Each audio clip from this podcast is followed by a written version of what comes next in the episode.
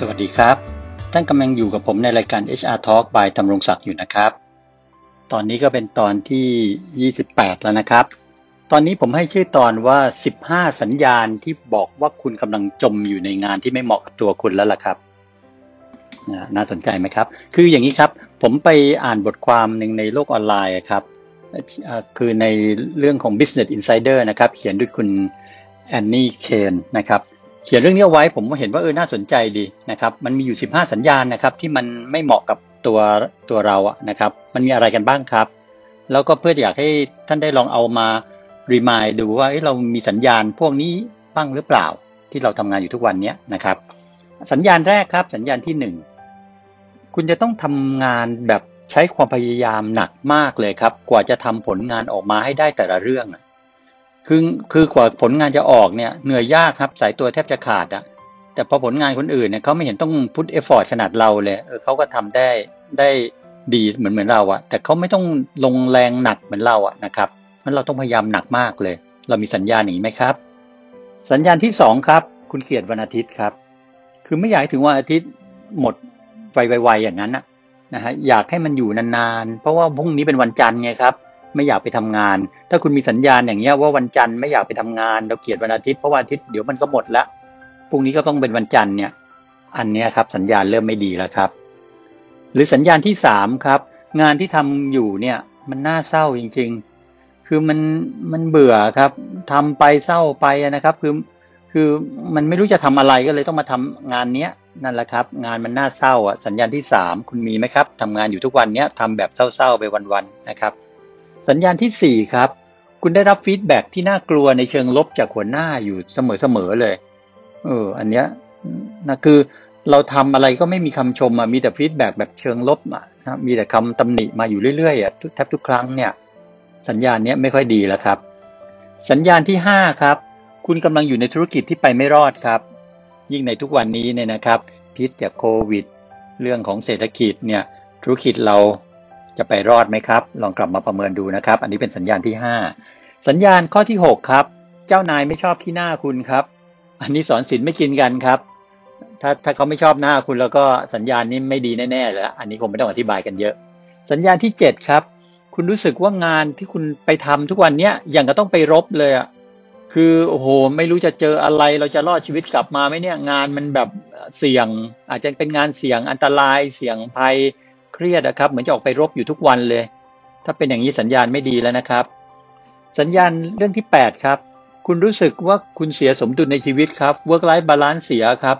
คือคุณอาจจะต้องไปจมคลุกอยู่กับงานจนกระทั่งแบบอาจจะทำให้คุณไม่มีเวลาให้กับครอบครัว หรือคุณอาจจะต้องไปจมกับงานจนสุขภาพคุณย่ำแย่ครับ work life balance เสียนี่แหละครับ สัญญาณไม่ดีแล้วนะครับ สัญญาณข้อที่ 9 ครับ คุณไม่สามารถจะก้าวหน้าต่อไปได้ครับ ไม่มี career path เนี่ยครับ ถ้าคุณทำงานแล้วมันไม่มี career path เนี่ย เป็นสัญญาณไม่ดีแล้วนะครับ สัญญาณข้อที่ 10 ครับ คุณอายที่จะบอกเพื่อนว่าทำงานอะไรอยู่ หรือทำงานที่บริษัทไหนอะนะครับ ถ้าคุณอยู่ในบริษัทที่เอ่อเวลโนนะครับ คนรู้จักเนี่ยเพื่อนถามอาจจะเจอกันในงานสิทธิ์เก่าเลี้ยงรุ่นสังสรรค์เนี่ยเพื่อนถามว่าเอ้ย ตอนนี้แกทำงานที่ไหนวะเนี่ย เราก็บอกได้เลยเอ้ยเราอยู่บริษัท A B C D E จำกัดมหาชนแบบใคร ๆ ก็รู้จักอันเนี้ยพูดได้เต็มปาก อันนี้สัญญาณนี้ไม่มีปัญหาครับ แต่ถ้าเราเพื่อนถามมาแบบนั้น เราก็บอกอยู่บริษัทเพื่อนถามอะไรนะเออลืมลืมมันไปเถอะแกก็คงไม่รู้จักหรอก อันนั้นแหละครับ เราไม่อยากบอกเพื่อนไงอายอะ่ะเพราะมันโนเนมเหลือเกินเนี่ยสัญญาณนี้ก็ไม่ค่อยดีแล้วเพราะเราไม่ภูมิใจในในตัวบริษัทหรือตัวที่ทำงานที่เราทำอยู่ไงนะครับ สัญญาณข้อที่ 11 ครับ ผลตอบแทนที่องค์กรนั้นจ่ายให้กับคุณอะ มันไม่คุ้มค่ากับผลงานที่คุณทำได้ครับ คือเงินเดือนน้อยครับ ค่าจ้างน้อยโอ้แต่ทำงานเยอะหนักเนี่ย อันนี้ต้องประเมินให้ดีนะครับ อย่าหลงตัวเองด้วยเหมือนกันนะอย่าหลงว่าผลงานเราเยอะนะครับ ประเมินแบบไม่หลอกตัวเองก็แล้วกัน ถ้าผลตอบแทนที่เราทำให้องค์กรไม่คุ้มค่ากับผลงานที่เราทำได้ สัญญาณไม่ดีแล้วครับ สัญญาณข้อที่ 12 ครับ คุณไม่รู้สึกแยแสองค์กรเลยครับ หรือรู้สึกดูถูกองค์กรที่เราทำงานอยู่ด้วยซ้ำไปอ่าถ้าอันนี้เป็นสัญญาณแบบนี้ก็คงอยู่ด้วยกันได้ไม่นานนะครับ สัญญาณข้อที่ 13 ครับ คุณไม่ได้เรียนรู้อะไรใหม่ ๆ ในงานเลยครับ ไปทำงานทุกวันก็ความรู้เท่าเดิมเผลอๆอาจจะแย่กว่าเดิมด้วย ไม่ได้เรียนรู้อะไรใหม่ ๆ เลย อันนี้เป็นสัญญาณไม่ดีนะครับ นั่นคือเราจะไม่ได้มีการพัฒนาตัวเราเองเลยไงครับ สัญญาณเรื่องที่สิบสี่ครับ คุณเข้ากับใครไม่ได้เลยในที่ทำงานครับ มีแต่ศัตรูอะหรือมีแต่คนไม่ชอบหน้าเราอะ อันนี้ต้องย้อนกลับมาดูตัวเราด้วยเหมือนกันครับว่าทำไมเราตัวเรามันถึงได้แบบเรียกแขกได้ขนาดนั้น หรือเรียกทัวร์มาลงเราได้ขนาดนั้นนะครับ มันนะมันทำไมเราตัวเราทำไมมันมีวาจาเป็นอาวุธดาวพุธเป็นวินาศนะฮะพูดแล้ววงแตกหรืออะไรนะฮะจะได้มาปรับปรุงแก้ไขนะครับ เพราะถ้าเข้ากับใครไม่ได้เลยในที่ทำงานเนี่ย อันนี้เหนื่อยนะครับอย่าว่าแต่เราไม่เหมาะกับองค์กรนี้เลยครับ เราไปอยู่ที่ไหนก็จะมีปัญหาไปด้วยนะครับ ลองกลับมาทบทวนตัวเองเหมือนกันนะครับ เรื่องที่สิบห้าครับ สัญญาณสุดท้ายก็คือ คุณทำงานนี้เพื่อเงินเท่านั้นแหละ